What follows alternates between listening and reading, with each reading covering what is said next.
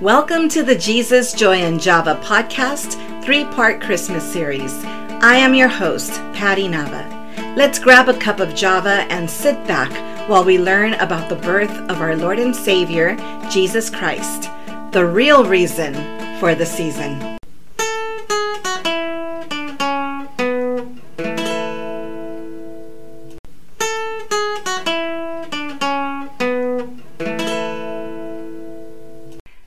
Welcome to part two of the three part Christmas series. In last week's episode, we learned about Zacharias and Elizabeth. The angel Gabriel visited Zacharias and told him that his wife Elizabeth would have a child. They were both advanced in age and gave God all the glory for this miraculous news. The boy Elizabeth gave birth to was none other than John the Baptist. Today we will learn about Angel Gabriel's visit to Mary and the connection she had to Elizabeth. So let's jump in.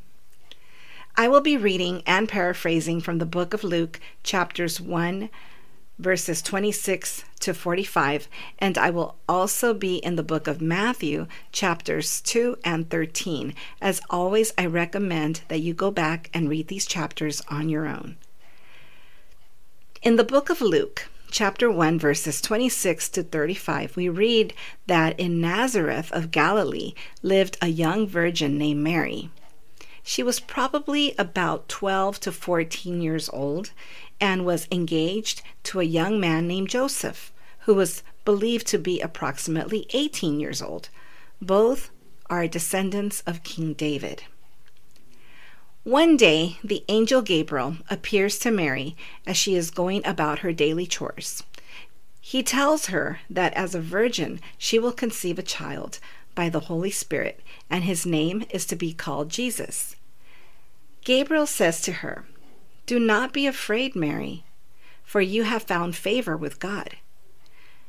He goes on to say that Jesus will be called the Son of the Most High God, and the Lord God will give him the throne of his father David, and he will reign over the house of Jacob forever, and his kingdom will have no end. Mary said to Gabriel, How can this be, since I am a virgin? Gabriel answered and said to her, The Holy Spirit will come upon you and the power of the Most High will overshadow you, and for that reason the Holy Child shall be called the Son of God. She is, of course, amazed by this, but she receives the word from Gabriel in faith. As we keep on reading in Luke 1, verses 36 to 38, we learn that the conversation with the angel Gabriel doesn't end there. Gabriel tells Mary that a relative of hers named Elizabeth has also conceived a son through supernatural help from God. The implication is that God wants Mary to go to Elizabeth.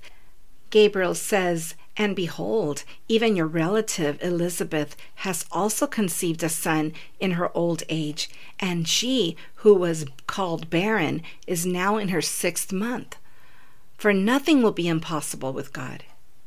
And Mary said, Behold, the bondslave of the Lord, may it be done to me according to your word. And the angel departed from her. So Mary gets the hint and goes to visit Elizabeth.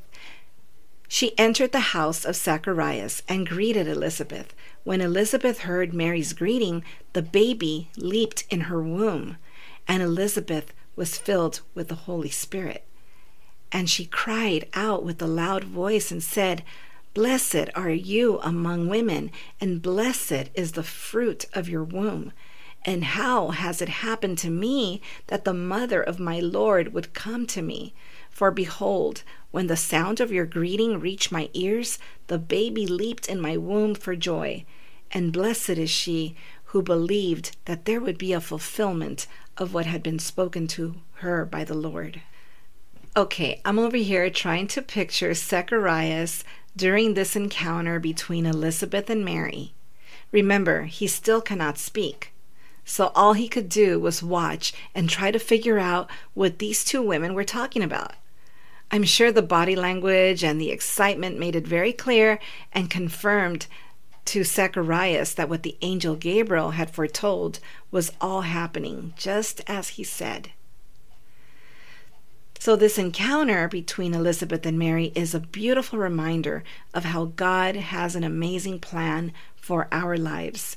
God chose Elizabeth and Mary, one an older barren woman, and the other a teenage virgin, engaged to be married. What did they have in common? I would think it was perhaps that they had a strong faith in God and trusted in His plans for their lives. He included them in His plan so they could be an encouragement to one another. I just love how God brings us friends to help us and encourage us when we are being obedient to Him. The Bible tells us to be an encouragement to one another.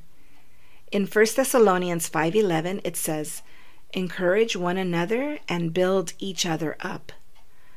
Do you know someone who is being obedient to what God has asked him or her to do? Well, give them a call and ask them how you can be of help or encouragement. Put them on your prayer list and pray for them every morning. When God put it in my heart to start this podcast, He also put some sisters in Christ in my path who have been an amazing encouragement to me by praying for me or meeting with me for coffee or I have a friend that even blessed me with items that she personally made for me so that I could promote the podcast. So, what I'm trying to say is just as Mary and Elizabeth must have been a great support to one another, it's a blessing to have someone support you, or when we can be that encouragement to others who are also doing God's will. Okay, let's get back to Mary. According to the book of Matthew, chapter 1, verses 18 to 25, we learn that approximately three months later, Mary returns from her visit with Zacharias and Elizabeth and meets privately with Joseph. Can you imagine how Mary must have felt having to tell Joseph, her fiance, about her visit from Angel Gabriel? Well, Joseph, being a righteous man and not wanting to disgrace her, thought about sending her away secretly. While considering if he would send her away, behold, the angel Gabriel appeared to him in a dream, saying, Joseph, son of David, do not be afraid to take Mary as your wife, for the child who has been conceived in her is of the Holy Spirit. She will bear a son, and you shall call his name Jesus, for he will save his people from their sins. Now, all of this took place to fulfill what was spoken by the Lord through the prophet. Behold, the virgin shall be with child and shall bear a son, and they shall call his name Emmanuel, which translated means God with us. And Joseph awoke from his sleep and did as the angel of the Lord commanded him, and took Mary as his wife, but kept her a virgin until she gave birth to a son, and he called him Jesus. Let's not forget that just like Mary, Elizabeth, and Zacharias, Joseph was also chosen by God. His role in Jesus' life would be extremely important as an adoptive father who would show Jesus how to become a carpenter, but most importantly, he would keep baby Jesus safe. There's something I'd like to point out from the first two parts of this Christmas series. Did you notice that in part one last week, Zacharias doubted Angel Gabriel? And in today's episode, we see that Mary had faith. Last week, we learned that Zacharias asked the angel Gabriel, How will I know this for certain? For I am an old man, and my wife is advanced in years. In other words, he was questioning Gabriel's message. We know that Zacharias was a priest, and as a religious leader and priest of the temple, he already knew that Abraham and Sarah had a son in late life. So, by asking for another sign, he was demonstrating a lack of faith that God could and would provide. And this is why Zacharias was mute until his son was born. Now, for Mary, it's not so much a matter of not trusting Gabriel or believing in his message. She just wasn't sure how this was going to happen. She said to Gabriel, How can this be since I am a virgin? She only needed further information about how it is possible for a woman to have a baby without having had relations with a man. And after Gabriel explains that the Holy Spirit would accomplish the task, she accepts without further question and has complete trust in God's plan. Now, let me ask you this Have you ever had to trust in what God is doing in your life without really understanding His plan? In Proverbs 3 5, it says, Trust in the Lord with all your heart and do not rely on your own understanding. You see, it's like when we were children and our parents used to tell us to do something, but it just did not make sense to us at that time. Now we look back and can understand why our parents asked us to do that. For example, my dad would always tell me that I had to speak proper Spanish, and he would correct me when I said a word incorrectly. At that time, I didn't understand why I even needed to speak Spanish when everyone I knew only spoke English. My friends at school didn't speak Spanish, and I didn't think it was important. But as I grew older, I noticed that every job that I had paid me more for speaking two languages. And now I have a career as an interpreter. Thanks, Dad. so, this concludes part two. I hope you have been encouraged to go back and read the story of Mary and Joseph.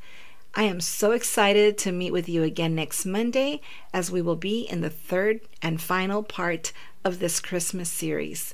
We'll take a look at Joseph and Mary's journey from Nazareth to the little town of Bethlehem, where Jesus is born.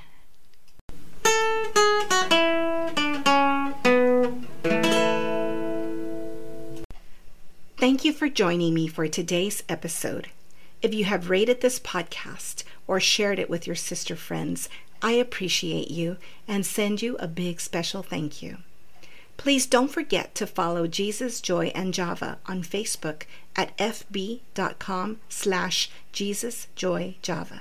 Also on Instagram at jesusjoy underscore java and on YouTube at Jesus Joy and Java. Feel free to email me at patyjavanava at yahoo.com. Your feedback means a lot to me. Thank you for listening, and I pray your cup may always be filled with Jesus, joy, and Java. Thank you.